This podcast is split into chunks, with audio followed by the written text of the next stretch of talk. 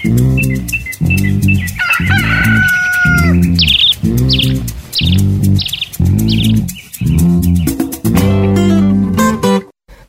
and welcome to the New Vision podcast, News Around Uganda, with me, Razia Athman. It's 10th of August and we'll begin in the kitchen because even with several alternative sources of energy, charcoal is still what most homes use. Kapelebyong is a major town for charcoal burning. The black pieces of burnt timber have been much cheaper bought from here, but that is changing soon. The district council plans to introduce an increased indirect tax on charcoal burners to reduce the rampant cutting down of trees. The district statistics show that Kapelebyong sells more than 1,000 bags of charcoal monthly to the outside districts of Soroti and Kumi. Kapelebyong charcoal makes it to parts of Kampala. About a hundred trees are cut down for charcoal burning in a month. Currently, the district authorities are levying 2,000 shillings per bag of charcoal. But the local council 5 chairperson Francis Akorikin says they have a plan to increase the indirect tax from 2,000 to 7,000 shillings per bag. They believe this will raise the cost of charcoal from 27,000 to 35,000 shillings per bag. With the business not so profitable, they hope locals will desist from cutting down trees. As a district, we are quite constrained because we don't have enough, we don't have a road unit equipment to work on our roads. So we rely on borrowing from neighboring districts. And currently, Katakwi has been very helpful for us, giving us equipment, but it comes at a cost because transporting uh, just a roller using a low bed costs us almost uh, 4 million uh, to and fro. So it's quite very hectic and quite very uh, expensive for us as the people. And we want to request that the government of Uganda, through members of parliament, to allocate resources that can help us to, to, to work on our roads. We now move outside Uganda on the DRC border in Arua, where Ugandan traders are operating from. Ejupala, Nio, and Kampala markets are busy as ever and now many here cross from Uganda daily to look for their bread. It's illegal and they were recently discovered. The Ugandans who've opened markets here in the neighboring Democratic Republic of Congo risk facing the law. Luigi Candini, the councillor representing Arivu sub-county, says they've toured the borders and issued warnings. They are working with security operatives and Uganda Revenue Authority to nab those found on the wrong side. The traders who move up and down are becoming what we call social insecurity. This one we are going to apprehend them with Uganda Revenue Authority and other sister security agencies as soon as possible. And once again, preparations are in high gear at the Nebbi Catholic Church that has set 14th of August as the date for the consecration of the new bishop. Bishop Raphael p'Mony Wokorach will be consecrated at Nebbi Cathedral Parish on Sunday. The earlier consecration date was postponed due to the second wave of the COVID 19 pandemic. The diocesan pastoral coordinator, Father Emmanuel Ochokuru, confirmed the new date. The long awaited day eventually is coming and it is very near. The preparation is in its high gears. Uh, however, it will not be a big burden to organize it because of the current situation of the coronavirus. There will be only limited number of people who will be there, but the media houses will help us uh, to, will help to connect us with you. You will not be able to attend the occasion. I believe they will give full information about everything taking place and even relaying it live on some of the uh, radio stations and television. The consecration of the new bishop has excited the Christians in Nebbi Catholic Diocese. It is what we have all along been waiting for as Christian. You know, it is almost three years down the road without the bishop in the diocese. We are very happy. It has been uh, really a long wait.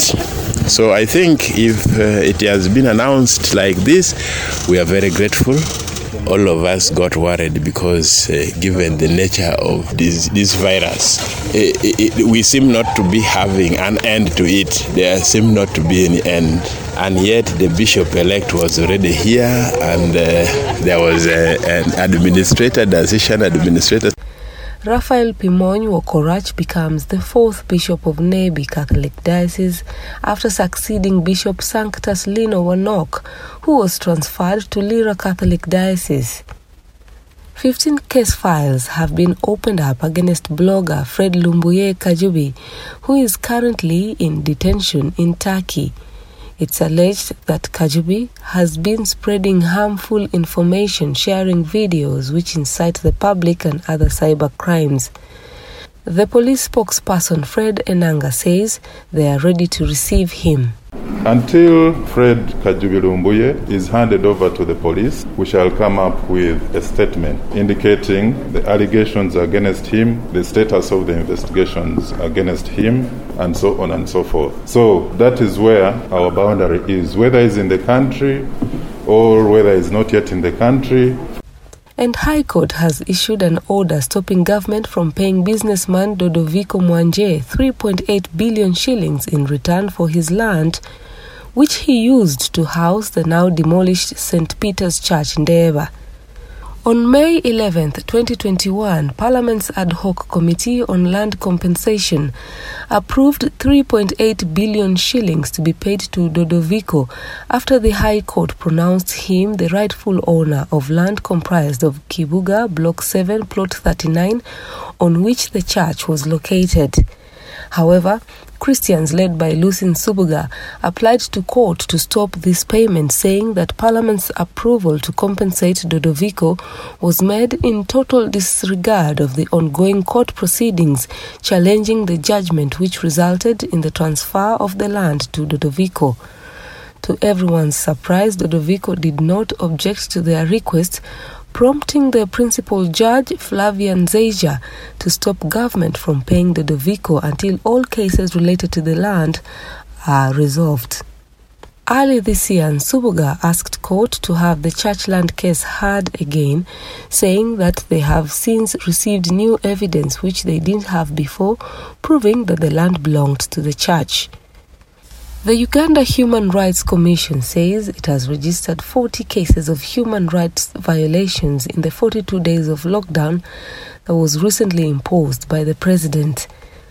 The Director Complaints and Investigations and Legal Services at the Commission, Ida Nachiganda, explains that 20 of the cases were from the Commission's Central Regional Office and complaints were made using the toll free line since people could not access their offices physically.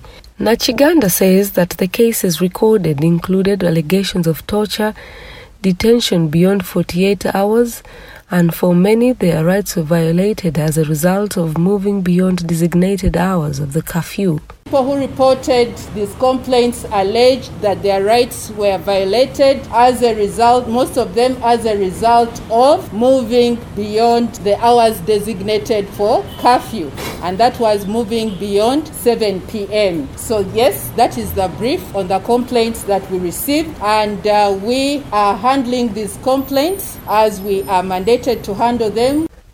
The acting chairperson of the commission, Patricia Achan, has also urged the government to prioritize acquisition of a sizable amount of the vaccines to expedite the mass immunization program. There is urgent need for the government to do much more to ensure enough vaccines are available, accessible, and affordable for the target population in Uganda. This way, more lock- lockdowns can be avoided as the country builds herd immunity from mass vaccination and increases the chances of getting the country back to normalcy. Achan has urged the public to observe standard operating procedures as stipulated and avoid waiting for authorities to remind them, saying that after easing the lockdown, many people, especially in downtown Kampala, have started violating the SOPs. The Commission is concerned mainly about the responsibility exhibited by those who are actually plotting the SOPs. People are forgetting the SOPs, they think COVID has ended. Citizens are duty bound to, among others, respect rights and freedoms of others. So, in following SOPs, you are actually respecting the rights and freedoms of others much as you're yourself. The High Court has awarded 75 million shillings to Mityana Municipality Member of Parliament Francis Zake as compensation for his violated personal liberties by police when it invaded his home and detained him. Zake was arrested from his home in Buswa Bulongo in Mityana during the first lockdown on accusations that he was putting people at risk of catching COVID 19 while he distributed food to the vulnerable. He was arrested on April 19, 2020, for defying presidential directives and taken to several police stations where he was beaten and tortured without allowing his lawyers or relatives to see him and later dropped at a hospital. Justice Esther Nambayo has ruled that the police actions of detaining Zake for more than 48 hours without taking him to court was a violation of his rights and so government should compensate him. Zake sued Abel Kandiho, head chieftaincy of military investigation, Bob Kagarura, the Wamala regional police commander, Alex Muine, the Mityana district police commander, Eli Womonya, the commandant special investigations unit, Kireka, and the attorney general for torturing him. And that brings us to the end of our podcast this Tuesday. Thank you so much for listening. Stay safe.